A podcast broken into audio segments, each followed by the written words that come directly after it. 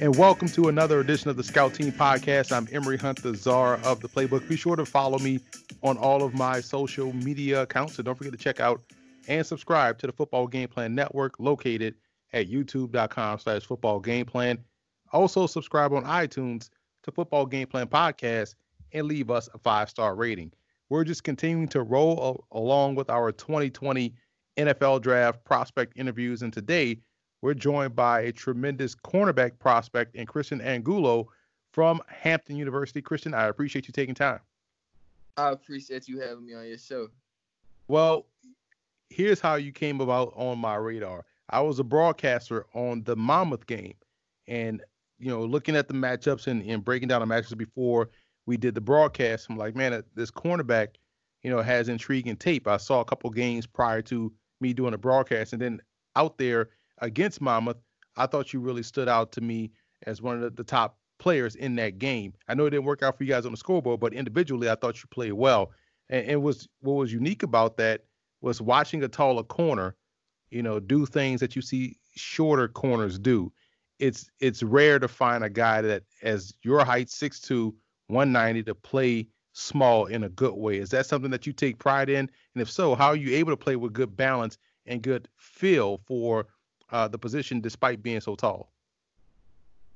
Well, out there at cornerback, having being fluid in your movement, being patient, having good feet, being able to turn and run with guys is something that's essential because you're covering pretty much, you know, the best athlete on the field. So it's just something that you work on during the week. You work your craft, you work your feet, you work your mechanics. It's really all about technique when you're out there at corner. You don't panic, man. And it's funny because you'll see receivers try to, you know, they'll get all kind of creative at the line of scrimmage, try to find different releases to get you to open your hips. And you do a great job of understanding where you are on the field, especially playing out there on the boundary. You're like, hey, I know I have the sideline. Why would I take this move of you jabbing outside? Why would I jump outside and give you all inside knowing I have, you know, the sideline right there? So is being spatially aware kind of something that you really understand that a lot of DBs tend to not? Yeah. So, I mean, out there at corner, you always want to use the sideline. They always say that it's the 12th man. You always want to use it to your advantage, whether that's squeezing a receiver into the sideline. So I enjoy playing in the boundary. You kind of get to control, you know, control. You gotta be in charge when you're at the line of scrimmage. So, you know, dictating, you want to dictate at the line of scrimmage. It's me and my homeboys laugh at it all the time. It's almost like when Akeem Olajuwon did the dream shake and he faked the ball out of bounds and the dude jumped. Like, bro, where's he gonna throw the ball? Why would you jump? He faked out of bounds. Why would you jump at that? You know, the same thing with receivers. They're giving you the move. You like, man, if you're gonna run out of bounds, I'm gonna let you go out of bounds. But you know, DBs to the panic out there. You don't panic. And then also, using your hands in conjunction with your feet is also something that was impressive on film. But what work goes into making sure both of those, your hands and your feet, kind of tie in together? Yeah, well, I mean, it's eyes. You want to keep them eyes right on that belt line, right on them hips. You want to move them feet, whether you step into your leverage, whether you motoring back into your leverage, and then your hands go ahead and follow. So once they commit and once you kick, boom, you're gonna want to shoot your hands also. Or you can switch it up, or you can quick jam. So I like to keep a few things in the toolbox. And you did a great job this year at Hampton. You transferred from Cincinnati. You had an all-conference season. Did you feel like this year you were finally playing your best football of your career? This year, it was just really a blessing to have a coach like Coach Prunty, somebody that believed in me. It was motivation to prove to him why he should believe in me and why I do deserve an opportunity to be out there. So I just wanted to prove that to him, prove that to my teammates, prove it to the coaching staff and the strength staff, whether that's throughout the spring ball as well as summer workouts. I really just wanted to prove myself and give myself an opportunity to truly get out there and compete. How do you go about, you know, studying an opponent? I only know it from a running back's perspective and how I studied linebackers and you know, what people tried to do to defend the run game. From your perspective, you're playing on the outside, and 9 times 10, you're defending the team's best receiver. What goes into your week of work as you prepare to get out there on game day and excel? Oh, yeah. Well, film study is something that I take very seriously. I think it's something that's crucial going into game week. Each week I would go in and watch film at least 2 times a week on a couple of the opposing team's games. Just get a read for the receivers, see what kind of releases they like to do, see what kind of players they are. Are they speed guys? Do they like to box you out? What kind of releases do they do? Quick release? Do they like to dance? So it kind of gives you a good idea going into the week of what to expect, and then the kind of techniques that I'll be working in practice. So it's really just about knowing your opponent, knowing their strengths and weaknesses. And we talked a lot about your ability to press, your ability to understand where you are on the field, be spatially aware. What part of your game do you feel like is being underrated right now? Well, there's questions about my tackling, and truthfully, I'm a guy where it's like getting reps throughout the week, constantly working on tackling. I feel like tackling is not an issue for me at all. I do feel like I can continue to improve and display that. So that's just something I'm going to continue to work on and continue proving. Well, it's funny because when you look at tackling, a lot of tackling is about attitude and want to. And, you know, I've seen you before watching film, get off a block and attack downhill with the want to make a play. So that does sound funny when you hear like, oh, man, he's not a good tackler or he could be better at tackling. Like, okay, yeah, but I mean, it's not like he's allergic to tackling.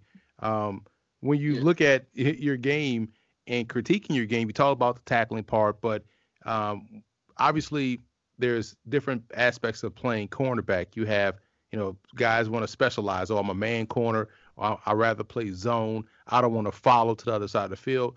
Where do you feel most comfortable in playing? Is it boundary? Is it field? Are you a man or zone guy? Or do you just want to play it all? Yeah, I'll play anywhere. It'll be a blessing to play anywhere. But I enjoy playing in the boundary, and I prefer playing man-to-man, bump and run, so that way I can use my size to my advantage, use my length to my advantage, and, you know, just be patient there at the line of scrimmage, kind of be disruptive. Now, there are a bunch of guys, let's say, for me, speaking from a running back's perspective, at my 5'10", 215 size, that, okay, I can draw comparisons to this guy. I want to watch this guy and be like that guy. But you're such a tall corner that there's not that many tall corners out there to where you could say, okay, I'm trying to mimic him. So who are some of the guys that you watched and some of the guys' games that you say, okay, I'm going to take a piece of that and try to add it to mine? Yeah. Jair Alexander is a guy that I watch often. Last season, during the NFL when they were playing, I feel like he has a lot of different things in his toolbox. You know, like he'll kind of like shoot his hands, but it's more so like he's trying to throw the receiver off and get them to commit early, or he'll quick jam, or he'll be patient and use his feet and kick to his leverage. You know, so I enjoy watching him. I feel like he's like a versatile player, and he's also an aggressive player. So I enjoy watching Jair. How hard is it for a receiver to deal with a cornerback that can use his feet to press? I think it's frustrating when you get a corner who's patient, because it just kind of it makes you work that much harder, you know? So I think it's frustrating for a receiver. Now, I try to be as sticky as possible, you know? You have to be, because again, you know, a lot of what they do is tied directly to the timing of the play. So you're keeping him busy at the line of scrimmage, and you're throwing off his opportunities, and the play is going to get shut down because the quarterbacks need him to be at a certain spot by the time he hit his drop. And here he is still trying to get off the line of scrimmage. So you're absolutely right in that regard. You know, one of the big matchups you had this year was against Liberty. Take me through that matchup. What went into that week of work? You're dealing with, one of the big receivers in this draft class, and Antonio Gandy-Golden. How was that matchup for you, and how much went into what you did out there on game day against the Flames? Yeah, well, first and foremost, Gandy, man, he's an athletic guy. He's a great receiver, a great dude. We actually chopped it up after the game. But going into that week, my coach, it's funny, Coach Prunty, he kept asking me, he was like, what do you want to do? Do you want him the whole game? Do you want him the whole game? Do you think you can handle it? And me being a competitor, at Hampton, we had a lot of FBS transfers at wide receiver. So each week it's like we're getting great work. We got guys from Utah, Cincinnati, Purdue. So, and Coach Prunty, that's all we play, man to man. He'll throw some zone in there, but that's what he plays. So just week in and week out going against guys like that, guys like Alec Dana on my team, I wouldn't approach the situation any more different or make it bigger than what it is. You know what I'm saying? So right. I told him, I want him the whole game, man. The man is fine, because me knowing that he's a legitimate prospect, I really wanted to, I took it as a challenge in a way to let's truly see where I stand. So that week, just prepare, competed each day in practice. So that way, when it comes down to game time, there's nothing different, just because I've worked my craft throughout the entire week. I've worked my technique at the line of scrimmage. So, I never really make anything bigger than what it is, because at the end of the day, we got to line up and compete. So I was mainly just looking forward to the matchup, Yeah, you don't see too many people embrace that matchup, man. Like, I kind of miss those days where guys, you talk about a lot in basketball where, okay, who's their best player? I'm going to go guard their best player, our best versus their best.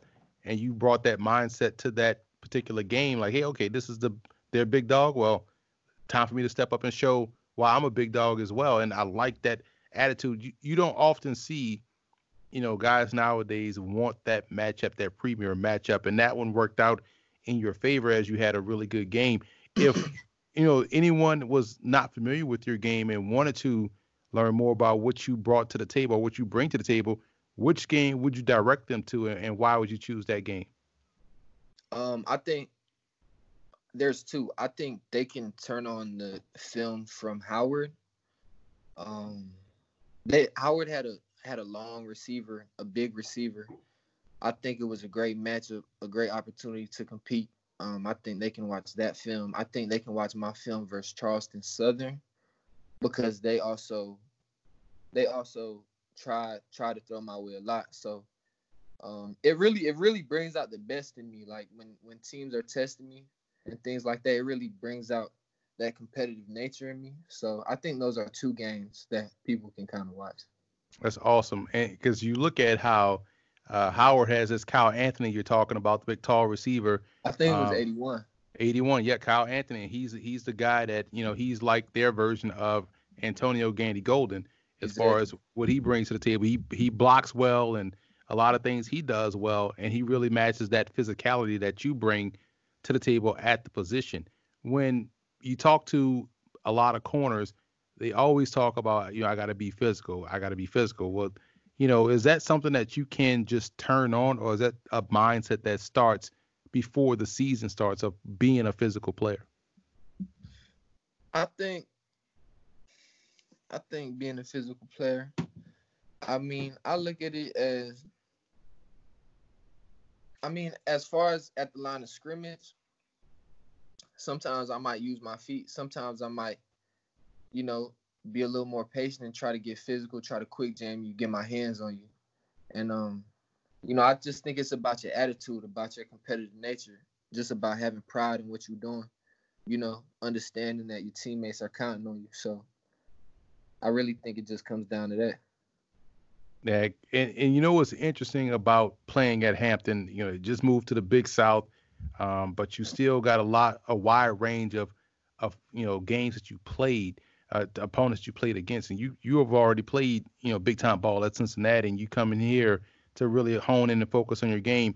But you, like you talked about, you mentioned throughout this whole podcast was the fact that, you know, Coach Prunty has done a great job in really allowing you to be the player that you grew to be. So how beneficial was playing at Hampton to your development into a pro prospect? I'm just extremely thankful, and it felt like the correct thing to do because Coach Prunty knew me as a freshman at Cincinnati. He coached there. So I felt like I can trust him.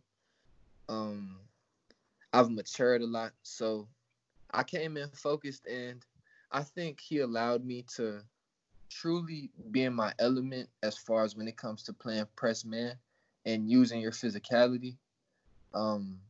He didn't overcoach me. You know what I'm saying? Kept the scheme. You know, keep it simple. Ball is ball.